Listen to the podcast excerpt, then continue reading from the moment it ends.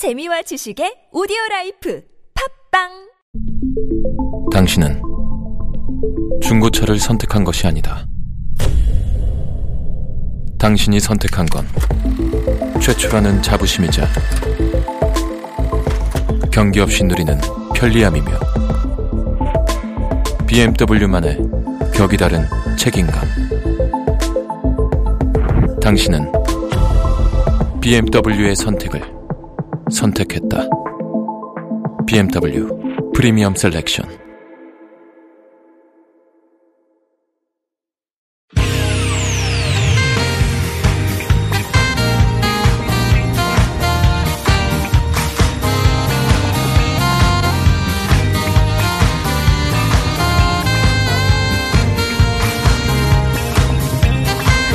이유가 뭐지? 도대체 뭐 때문에? 세상 만사 궁금한 이야기들 꼼꼼하게 살펴봅니다. 최진봉의 왜?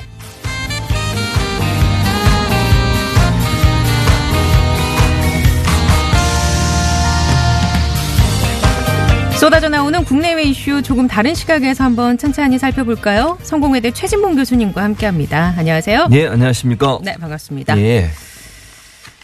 지난 금요일에 박근혜 전 대통령의 1심 선고 TV로 보셨죠? 예, 봤죠. 네. 예. 그다 보셨어요? 처음부터 끝까지? 아, 다못 봤습니다. 수업 중이라 아, 중간 중간 봤습니다. 수업이 중요하지 않겠습니까? 예. 수업 중간 중간 본다는 건 어떻게 보, 아, 보시는 이게 거예요? 잠깐 쉬는 시간에 나와서 아, 또 들어가고 뭐? 이런 식이었죠. 예. 예. 이게 다른 재판과는 다르게 또 TV로 생중계가 돼서 그랬죠. 래서 이제 전 국민이 텔레비전에 시선이 집중이 됐었는데 예. 워낙 뭐 사안이 중대하다 보니까 관련 뉴스도 계속 나오고 있고요. 예. 그래서 한번 좀 다른 각도에서 차근차근 살펴보죠. 예. 재판 결과는 다들 아시겠지만 그래도 한번 간단하게 정리를 하겠습니다. 뭐 잘 아시는 것처럼 박근혜 전 대통령이 이번 박근혜 최순실 국정농단 사태의 주범이다라고 판결문에 적시를 했죠. 그 최순실 씨는 주범은 아니고 종범이고 주범은 결국 박근혜 전 대통령이다라는 부분이 명확하게 명시가 됐고요. 네. 검찰이 제기한 18가지 혐의 중에서 16가지가 어, 유죄로 또는 일부 유죄로 판단이 됐고 음. 이 중에 11가지는 최순실 씨와 공범 관계로 적시가 됐습니다. 네. 그리고 최순실 씨는 20년을 어, 받았잖아요. 예. 형량을. 그런데 박근혜 전 대통령 징역 24년을 받았고요. 벌금은 180억 원이 선고가 됐습니다. 최순실 씨보다 4년 많은 중형이 선고됐는데 그 이유는 최순실 씨는 사인이잖아요. 일반인. 네. 그러니까 박근혜 전 대통령은 국민이 부여한 국가 최고 통수권자의 권한을 사적 이익을 위해서 사용했다. 또 사인을 위해서 그 권력을 사용했다라고 하는 그 어, 책임의 막중함 그걸 제대로 어 다루지 못한 죄 이런 것들 때문에 최순실 씨보다 4년 많은 24년의 중형이 선고됐다고 볼 수 있겠습니다. 네. 그 부분에 대한 해석도 뭐 분분하긴 합니다만 예. 24년에 대한 해석도요. 예. 자, 일단 그 해외 언론에서 이번 예. 재판 결과를 굉장히 빠르게 보도했다고 하는데 어떻게 다뤘습니까? 어, 주로 뭐 예를 들어 미국의 뉴욕 타임즈 같은 경우는요. 네. 한국 정부와 재벌 기업의 결탁으로 인한 부패를 드러낸 사건이었다라고 평가를 했고요. 영국 BBC 같은 경우는 나라를 흔들며 정치인과 재벌에 대한 분노를 들끓게 한 스캔들이 TV로 생중계됐, 생중계됐다. 또 가디언지, 영국의 가디언지는 네. 한국 법원이 최순실과 결탁한 여성 대통령의 유죄를 선고했다.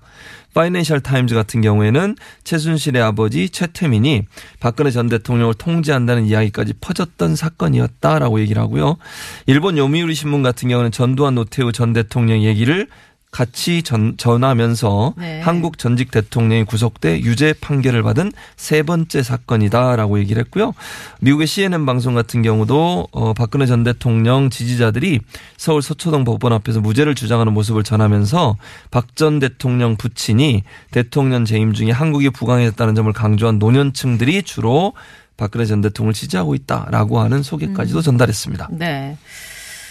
그래요. 해외 예. 외신들도 뭐 이게 간단한 사안은 아니니까. 그렇죠. 네, 보도를 그런 식으로 했고 예, TV로 생중계를 했다는 점이 이제 예. 주목을 좀 끌었어요. 그렇죠. 국민의 알 권리다 아니면 전직 대통령의 모욕주기다 뭐 이런 의견이 맞서기도 하는데 예. 커뮤니케이션 학자시니까 예. 어떻게 보셨어요? 저는 개인적으로는 그러니까 알 권리가 중요하다고 생각해요. 커뮤니케이션 학자들은 네. 대체적으로 언론 학자들이 볼 때는 국민의 알 권리를 충족시켜주는 게 언론의 역할이라고 보거든요.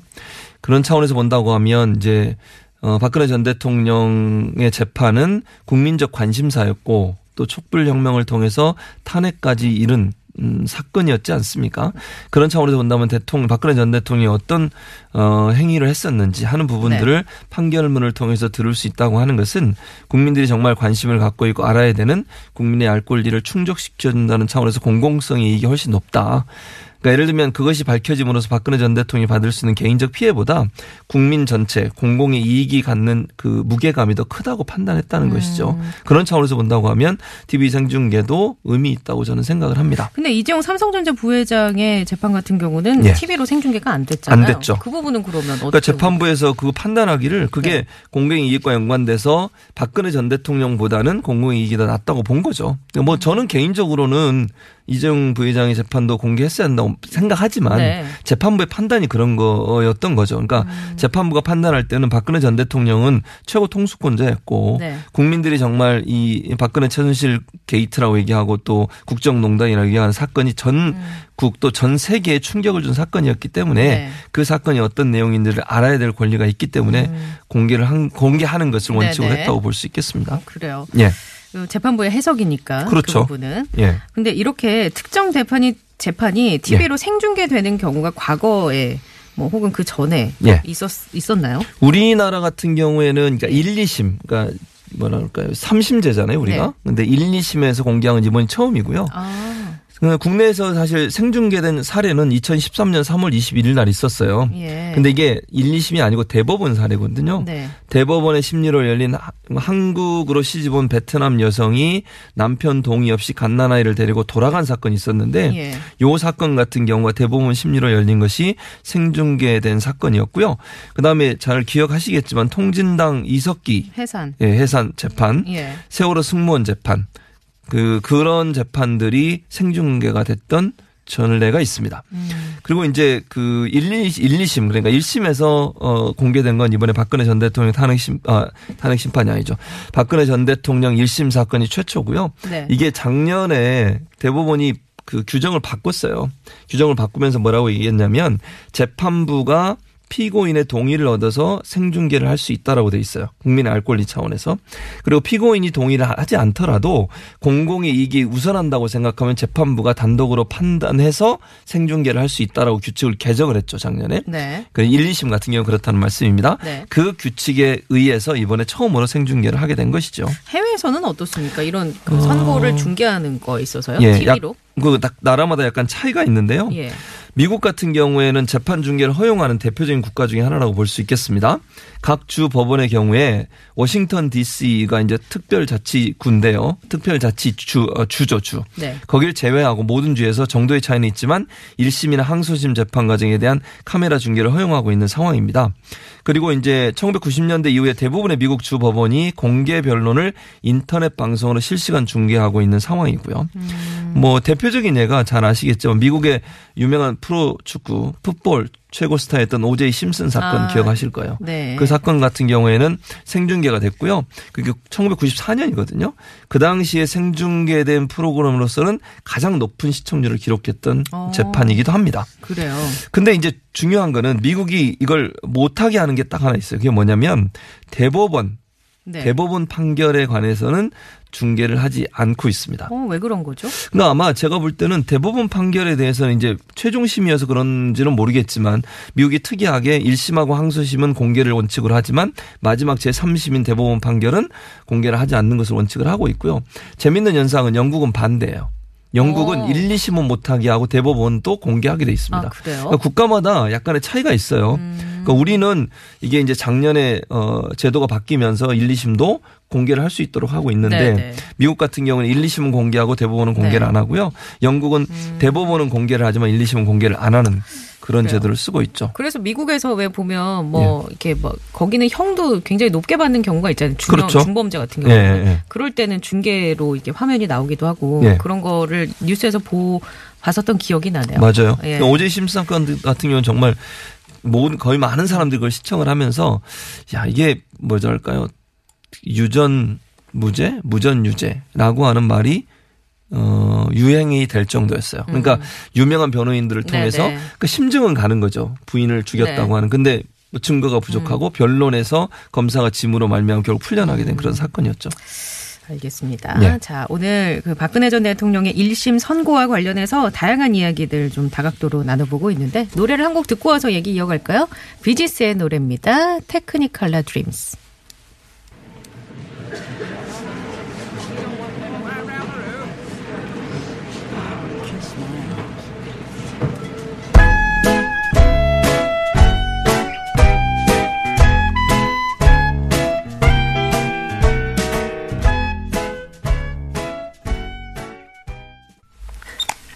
네, 최지문 교수님과 함께 얘기 나눠보고 있습니다. 예. 청취자 한 분이 문자를 예. 주셨어요. 예. 어, 질문을 해주셨는데 박 전 대통령이 180억 못 내면 노역해야 되는데 일당 얼마짜리일까요? 곱셈 추이님께서 주셨거든요. 예, 맞습니다. 지금 말씀하신 것처럼 100, 180억을 만약에 벌금을 못 내면 노역장이 유치하게 돼 있는데 김세현 부장판사가 뭐라고 판결했냐면 3년 동안 이라는 얘기를 했어요. 그러니까 180억을 3년으로 나눠야 되거든요. 네. 그렇게 되면 일당 한 1,600만 원 정도 됩니다.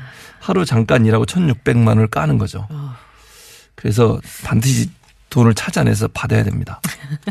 노역장 유치하면 안 됩니다.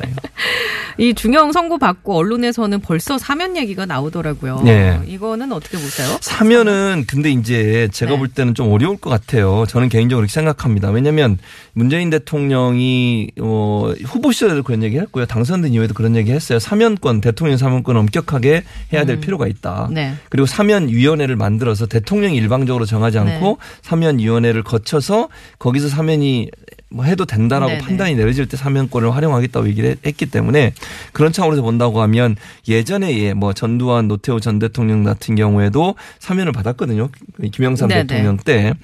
근데 그렇게 되기는 조금 어렵지 않겠나 하는 생각이 듭니다. 저는 개인적으로. 왜냐하면 대통령이 너무 사면권을 남발하게 되면 예. 뭐 그러면 아무리 잘못해도 뭐 대통령 사무권에서 또 풀어주고 풀어주고 풀어주고 그렇죠. 이러면 회의가 되잖아요 도, 도덕적으로 네네. 특히 이제 권력 있는 사람들 또 돈 많은 사람들 음. 재벌들 이런 사람들은 적당히 처벌받고 몇 년 있다가 또 풀려나고 복권되고 이런 음. 역할이 계속되다 보면 국민은 정말 아주 조금만 죄를 그렇죠. 지어도 엄격하게 처벌을 네네. 받는데 권력과 돈이 있는 사람들은 사면받고 또 나오는 이런 일들이 반복되지 되면 안 음. 네네. 되기 때문에 제가 그렇죠. 볼 때는 조금 네. 이번에는 어려울 것 같다는 생각이 듭니다. 국민의 법 감정이라고 할까요? 국민의 예. 그런 감정들도 사실 사면 쪽을 원하는 국민들보다는 예. 그렇지 않은 쪽이 더 훨씬 더 많다고 그렇죠. 제가 설문조사를 보기도. 했었는데 예. 자 그럼 앞으로 박근혜 전 대통령의 재판 어떻게 될까요? 항소를 할 것 같은지 어, 예. 일단은 그 검찰은 항소를 하는 쪽으로 더 무게를 두고 있는 것 같아요. 음. 왜냐하면 이번에 무죄 판결을 받은 부분에 두 군데가 있는데 네. 무죄 판결 중에 가장 이제 논란이 되는 게 뭐냐 면 삼성에 대한 부분이에요. 예. 삼성이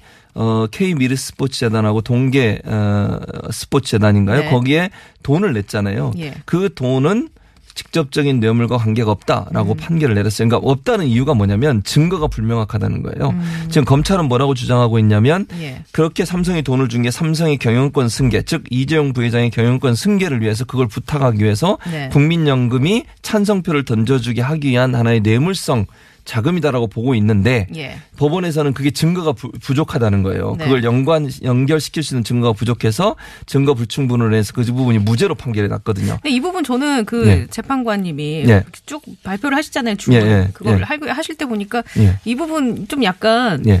애드립인가? 그러니까 예. 뭐랄까요? 그 삼성과 관련된 얘기를 하면서 예. 약간 좀 튀더라고요. 그 부분이. 그러니까요. 예. 그래서 이제 제가 볼 때는 이래요. 이게 심증은 가는데 물증이 없는 거잖아요, 사실은. 음. 그런 차원에서 본다고 하면 검찰 입장에서는 이 부분은 분명히 명확한 것 같은데 그걸 판결 판단에서는 일단 빠졌기 때문에 무죄로 일단 얘기, 얘기가 됐기 때문에 삼성이 면죄부를 준 것처럼 보이지잖아요, 음. 네네. 지금.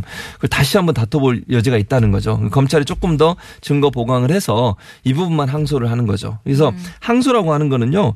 자기가 정 그러니까 검찰이 항소를 할 때는 검찰이 어떤 항목에 대해서 항- 항소를 할 건지를 정하는 거예요. 예. 그러니까 18개 예를 들면 혐의가 있다고 하면 18개 전체를 할 수도 있고요. 아니면 그중에 한두 개만 할 수도 있어요. 예. 그러면 검찰 입장에서는 요 부분 지금 말씀드린 삼성 관련된 부분만 항소 를 할 수도 있거든요. 네네. 그럼 이 부분만 집중적으로 이제 시- 어, 재판을 하게 되는 것이고요. 예. 만약 이제 박근혜 전 대통령이 항소를 지금 할지 안 할지 모르겠지만 네. 뭐 국선 변호인들은 항소를 하겠다는 입장을 표명하고 있죠. 국선 변호인이 지금 박근혜 전 대통령을 전혀 면담을 못 하고 있잖아요. 예. 그래서 뭐 본인이 동의를 해줘야 항소를 할 텐데 만약에 어, 동의 없이 하게 되면 박근혜 전 대통령이 만약에 항소를 취하해 버리면 항소가 안 되는 거예요. 그러면 본인이 불리하게 되죠. 무슨 네. 말씀이냐면 18개 혐의에 대해서 나머지 17개는 다루지 않고 한 개 삼성과 관련된 것만 다루게 되면 박근혜 전 대통령 입장에서 이 17개에 대해서는 이미 인정하고 아. 넘어가는 거잖아요.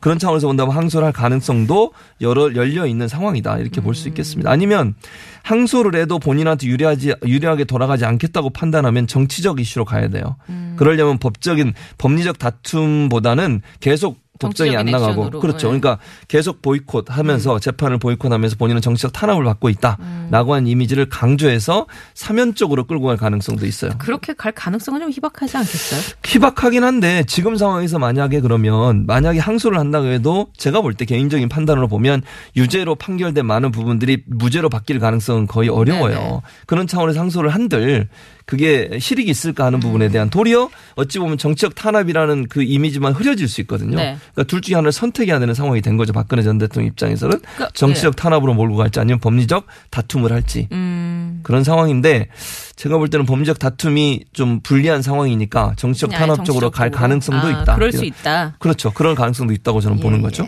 예, 그렇군요. 예. 앞으로 뭐 블랙리스트 관련해서도 그렇고 또 재판이 남아 있으니까. 맞습니다. 네. 두 가지가 더 남아 있는데요. 블랙리스트 관련된 거하고 그다음에 그 공직선거법 위반입니다. 네. 무슨 말이냐면 지난 총선 과정에 친박 음. 당선을 위해서 어 사적으로 여론조사를 하고 대통령이 예. 정치에 관여하고 네네. 개입한 혐의가 있는데 이 부분도 재판이고 시작이 되거든요. 이제 이제 시작이 됩니다. 이거는 예. 그러면 지금 받은 24년 뭐 이게 다 확정될지 모르겠습니다만 네. 음. 플러스에서 또 두 개의 재판이 병행해서 이루어지기 때문에 형량은 더 많아질 가능성은 충분히 있는 상황입니다. 예, 알겠습니다. 어, 어쩌면 설명을 이렇게 네. 쉽게 알아듣기 쉽게 잘해주시나요? 라고 8951 하나번님이 문자 주셨네요. 그러니까 제가 늘 여기 이 자리에 있는 겁니다. 오늘 너무 재미없이 해서 재밌게. 웃음소리 지금 들으셨죠? 최지은 아나운서의 웃음소리를 듣고 싶어 하시는 많은 청취자 여러분들에게 서비스로. 네. 얼른 들어가세요. 알겠습니다. 다음 주에 만나 뵙게 예. 고맙습니다. 예, 감사합니다.